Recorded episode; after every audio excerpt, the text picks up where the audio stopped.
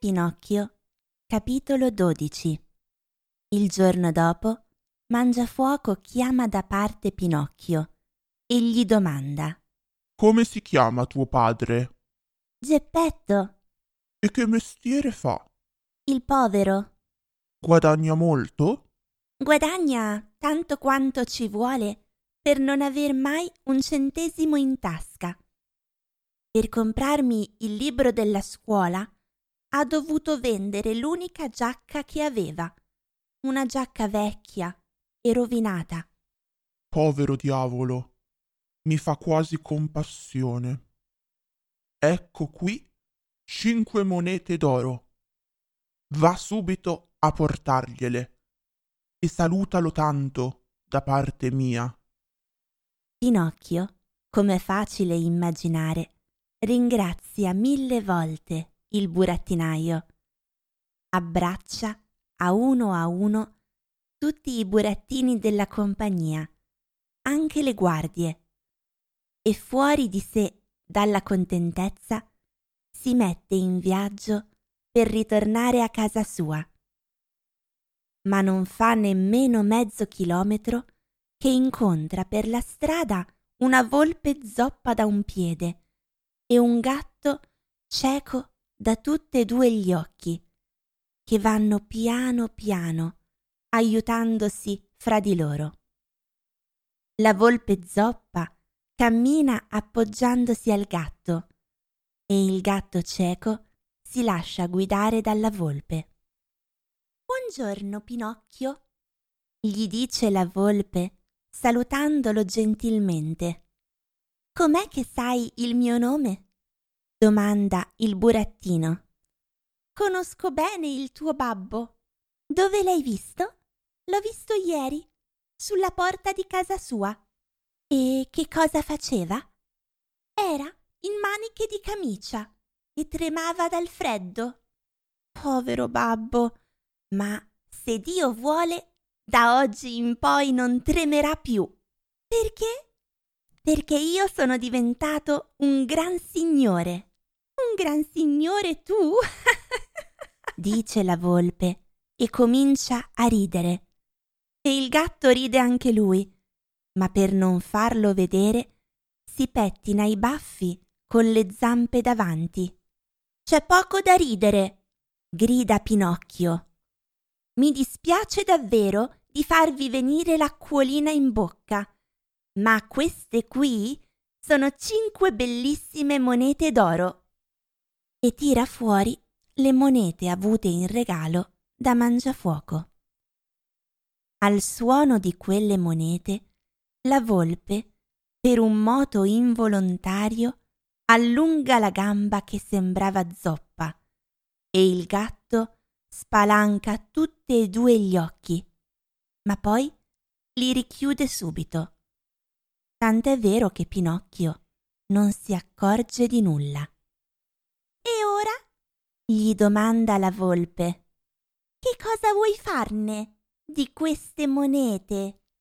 Prima di tutto, risponde il burattino, voglio comprare per il mio babbo una bella giacca nuova, tutta d'oro e d'argento, e coi bottoni di brillanti. E poi voglio comprare un libro per me. Per te? Sì, perché voglio andare a scuola e mettermi a studiare. Guarda me, dice la volpe. Per il desiderio sciocco di studiare ho perso una gamba. Guarda me, dice il gatto.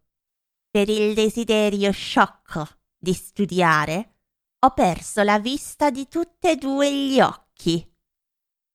In quel momento un merlo bianco che stava appollaiato sulla siepe della strada dice Pinocchio, non dar retta ai consigli dei cattivi compagni, se no te ne pentirai.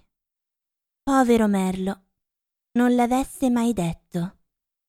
Il gatto, spiccando un gran salto, gli salta addosso e senza dargli nemmeno il tempo di dire Oi, se lo mangia in un boccone, con le penne e tutto. Dopo averlo mangiato, si pulisce la bocca, chiude gli occhi di nuovo e ricomincia a fare il cieco come prima.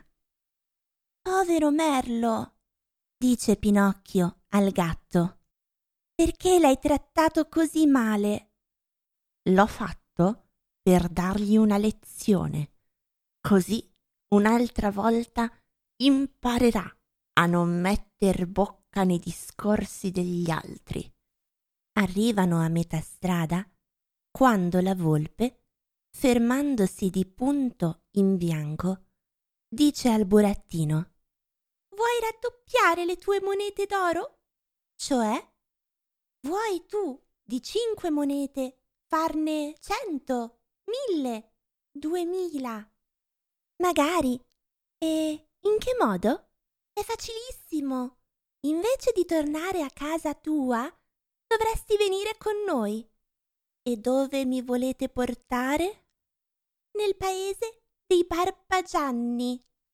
Pinocchio ci pensa un poco e poi dice mm, No, non ci voglio venire.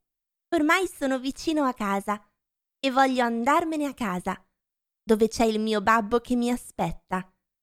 Chi lo sa, povero vecchio, quanto era triste ieri a non vedermi tornare.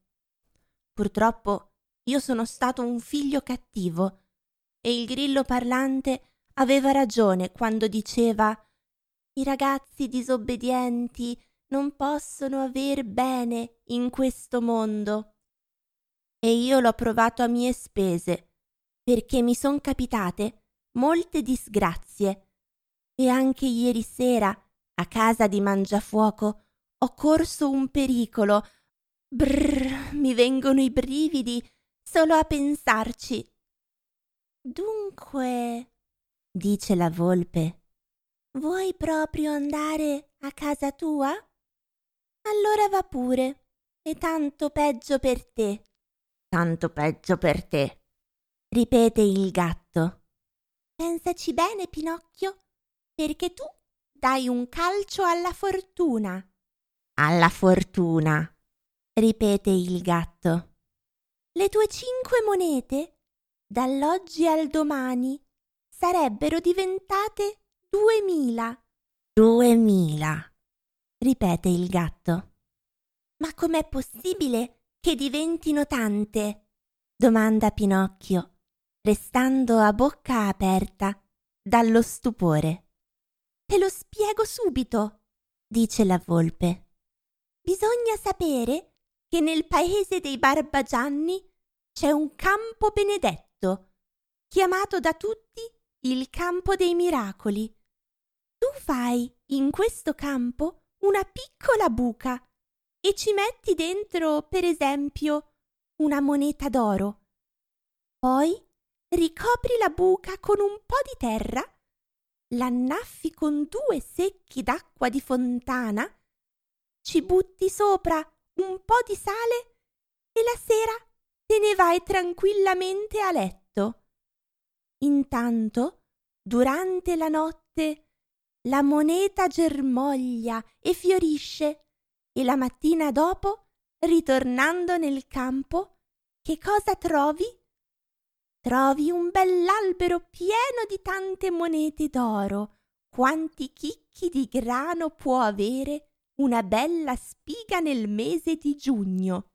Dunque, dice Pinocchio, sempre più sbalordito.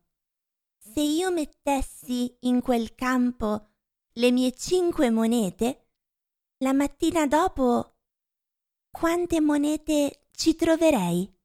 È un conto facilissimo, risponde la volpe. Un conto che puoi fare sulla punta delle dita. Supponi che ogni moneta ti dia un grappolo di 500 monete. Moltiplica 500 per 5 e la mattina dopo ti trovi in tasca 2500 monete. Oh, che bella cosa! grida Pinocchio, ballando dalla felicità. Appena avrò raccolto queste monete, ne prenderò per me duemila e le altre cinquecento le darò in regalo a voi due. Un regalo a noi? grida la volpe, offesa. Dio te ne liberi, te ne liberi, ripete il gatto. Noi? riprende la volpe. Non lavoriamo per i soldi. Noi lavoriamo solo per far diventare ricchi gli altri. Gli altri, ripete il gatto. Che brave persone, pensa dentro di sé Pinocchio. E dimenticandosi del suo babbo, della giacca nuova, del libro di scuola, dice alla volpe e al gatto Andiamo subito. Io vengo con voi.